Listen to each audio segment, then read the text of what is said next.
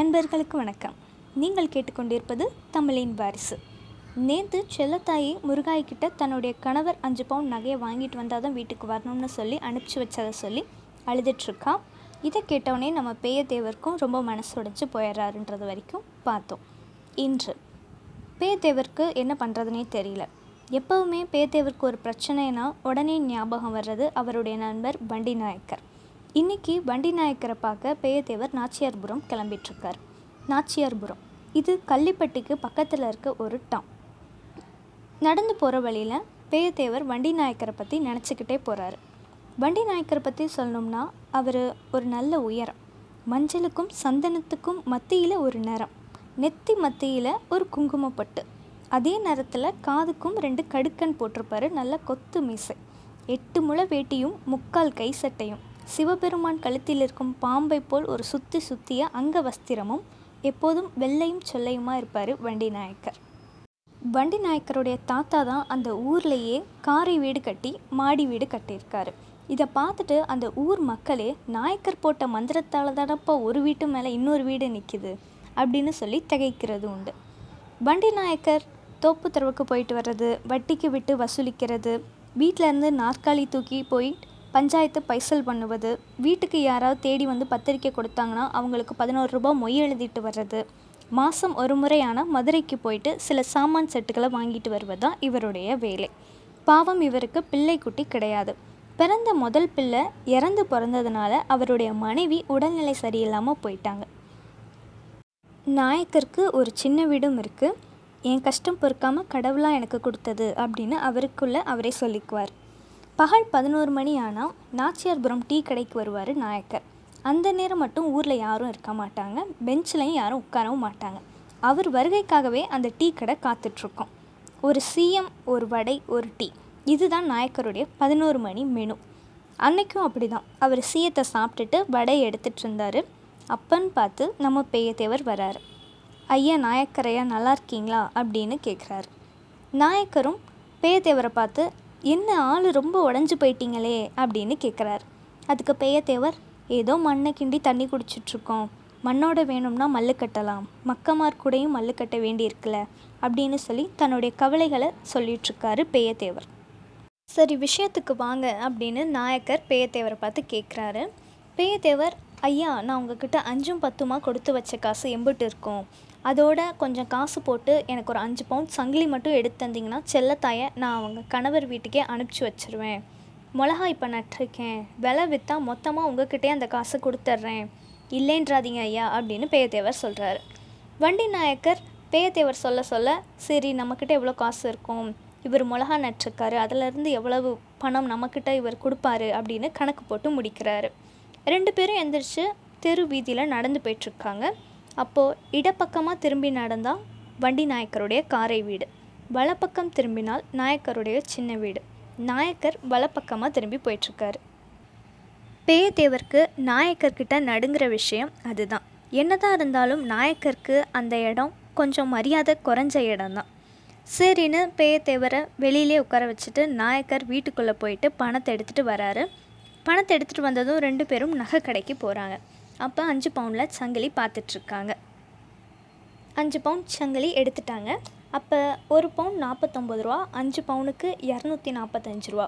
செய்கூலி சேதாரம் போட்டால் அதில் ஒரு பதினஞ்சு. மொத்தம் இரநூத்தி அறுபது ரூபான்னு கடைக்காரர் சொல்கிறாரு இவ்வளோலாம் வேணாங்க ஒரு இரநூத்தி நாற்பது ரூபா போட்டுக்காங்க அப்படின்னு சொல்லிட்டு நாயக்கர் தன்னுடைய பணப்பையிலேருந்து பணத்தை எடுத்து கடைக்கார்ட்ட கொடுத்துட்ருக்காரு.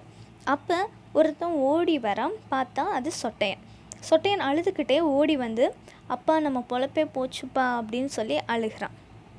என்னடா ஆச்சுன்னு பேயத்தேவர் கேட்குறாரு அப்போ சொட்டையன் ஆத்தா அழகம்மா நம்மளெல்லாம் விட்டுட்டு போயிட்டாங்கப்பா அப்படின்னு அழுகிறான். இதை கேட்டோடனே பேயத்தேவருக்கு தன் மேலே ஆகாயமே இடிஞ்சு விழுந்த மாதிரி ஆயிடுது. வானத்திலிருந்து ஒரு நட்சத்திரம் விழுந்தாலும் மரத்திலிருந்து ஒரு பூ உதிர்ந்தாலும் இழப்பு இழப்பு தான் மலைத்துளியில் எறும்பு மூழ்கினாலும் கடலுக்குள் கப்பல் மூழ்கினாலும் வழி தான் அதனதன் நிலையில் அவரவர் துயரம் பெரிதுதான். துன்பத்தில் சிறுசு பெருசு என்பதெல்லாம் கிடையாது. அழகம்மாவோட இழப்புனால பேயத்தேவர் தன்னோட பொழப்பிலே பாதி போயிடுச்சு அப்படின்னு நினச்சி அழுதுகிட்டே வராரு. பேயத்தேவரும் வண்டி நாயக்கரும் கள்ளிப்பட்டி நோக்கி நடந்து போயிட்டுருக்காங்க. போகிற வழியில் பேயத்தேவர் தன்னுடைய மனைவி அழகம்மாவை பற்றி வண்டி நாயக்கர்கிட்ட சொல்லிக்கிட்டே வரார். நாயக்கர் ஐயா இதைத்தான் விதிங்கிறாங்களோ? மகளை வழி அனுப்ப சேர்த்து வச்ச காசு ஆத்தால வழி அனுப்ப செலவாகுதே. அப்படின்னு சொல்லி அழுதுகிட்டே வரார். பேயத்தேவர் அழுதுகிட்டே அவள் முதல்ல சேலை கட்டியதே கல்யாணத்துக்கு தான். அதுவும் இடுப்பை விட்டு வழுக்காமல் இருக்க கண்ணுக்கு தெரியாமல் கத்தாழ நார கட்டி விட்டாங்களாம் கடைசி வரைக்கும் அவளுக்கு சேலையே கட்ட தெரியாது. ஆனால் இப்போ கோடி சேலை கேட்டு செத்து கிடக்கிறா ரெண்டு மைல் தூரத்தில். எதை மறக்க நாயக்கரே? எதை நினைக்க? விளையாட்டாக வீடு கட்டணும். அண்ணன் தம்பி உறவு இல்லை. மாமா மச்சான்னு எதுவும் இல்லை. தவிச்ச வாய்க்கு தண்ணி தர ஆள் இல்லை. அவளும் நானுமா தான் வீடு கட்டணும். நான் தான் கொத்தனார் அவள் தான் சித்தாள். அவள் மண்ணை மிதித்து மிதித்து கொடுப்பா அதை நான் வாங்கி வைப்பேன். ஒரு நாள் அப்படி மிதிச்சிட்டு இருக்கும்போது அவள் காலில் போட்டிருந்த மிஞ்சி தொலைஞ்சு போயிடுச்சு. சுவரோட சுவராக போயிடுச்சு அப்படின்னு சொல்லி நாங்கள் பேசிகிட்ருப்போம் இப்போ மழை நீரில் சுவர் கரைந்தா அந்த மிஞ்சி தெரியும் ஆனால் அழகம்மா தெரிவாளா அப்படின்னு சொல்லி ரொம்ப அழுதுட்ருக்காரு பெய்யத்தேவர் வண்டி நாயக்கர் இதே நினச்சி அழாதீங்க தேவரே.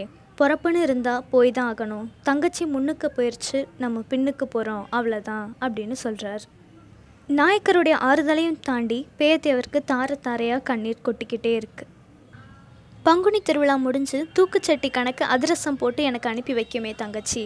இனிமே ஆண்டுக்கு ஒரு பங்குனி மாதம் வரும் அதிரசம் வருமான்னு நாயக்கர் பெருமூச்சு விட்டார். சொட்டையனும் தன் பங்குக்கு அழகம்மாவை பற்றி பெருமை பேசினான்.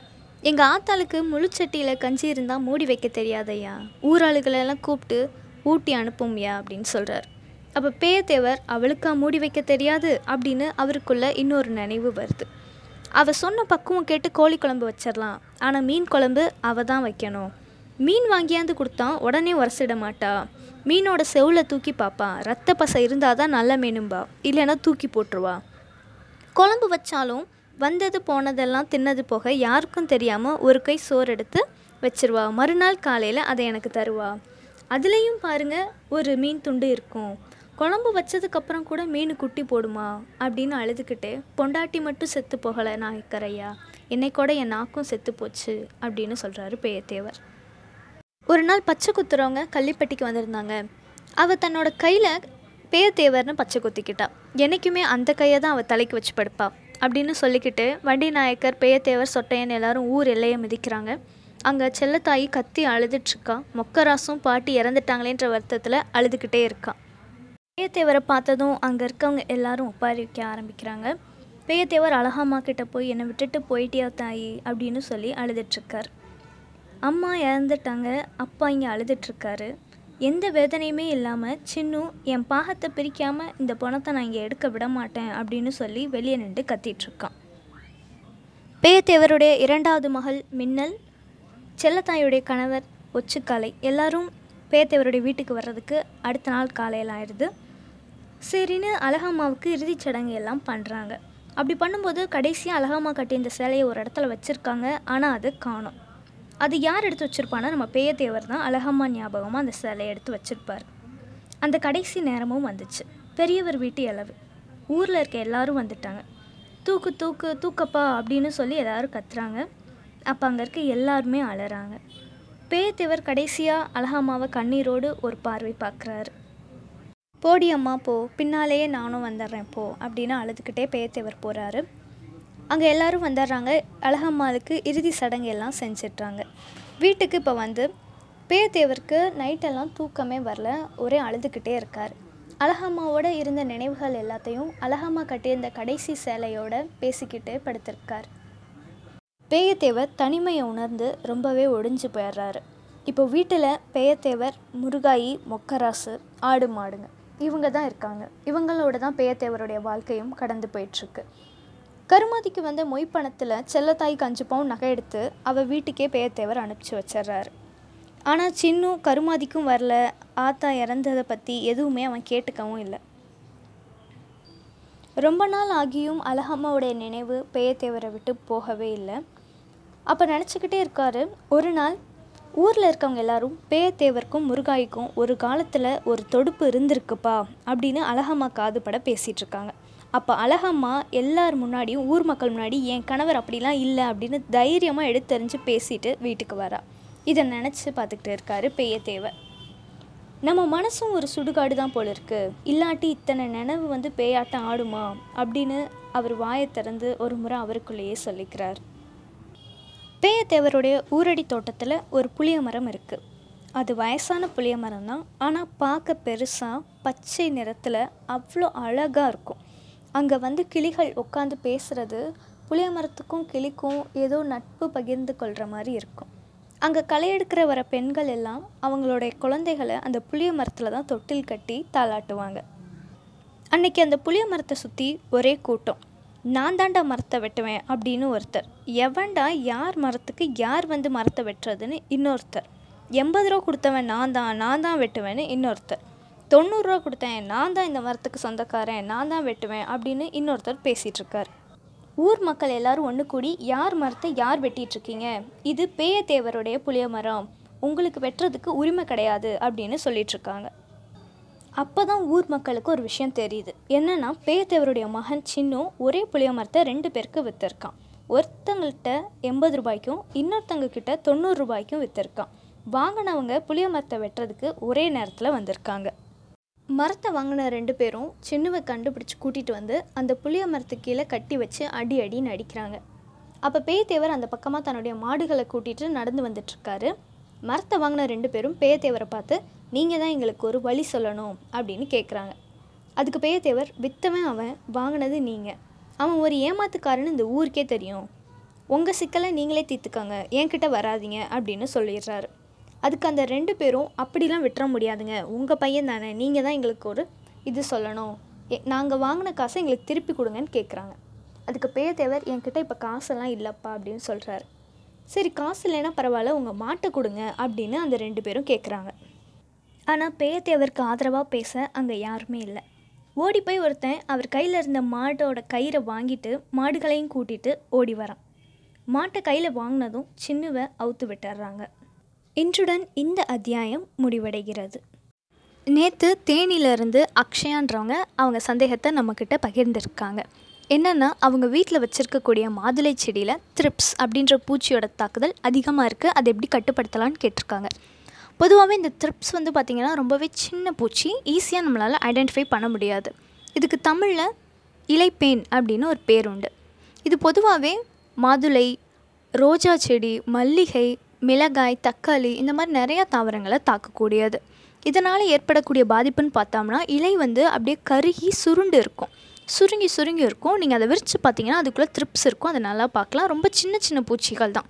இந்த மாதிரியான பூச்சிகளை எப்படி கட்டுப்படுத்தலாம் அப்படின்னா ஒரு நாலு எம்எல் வேப்பெண்ணெய் எடுத்துக்கோங்க.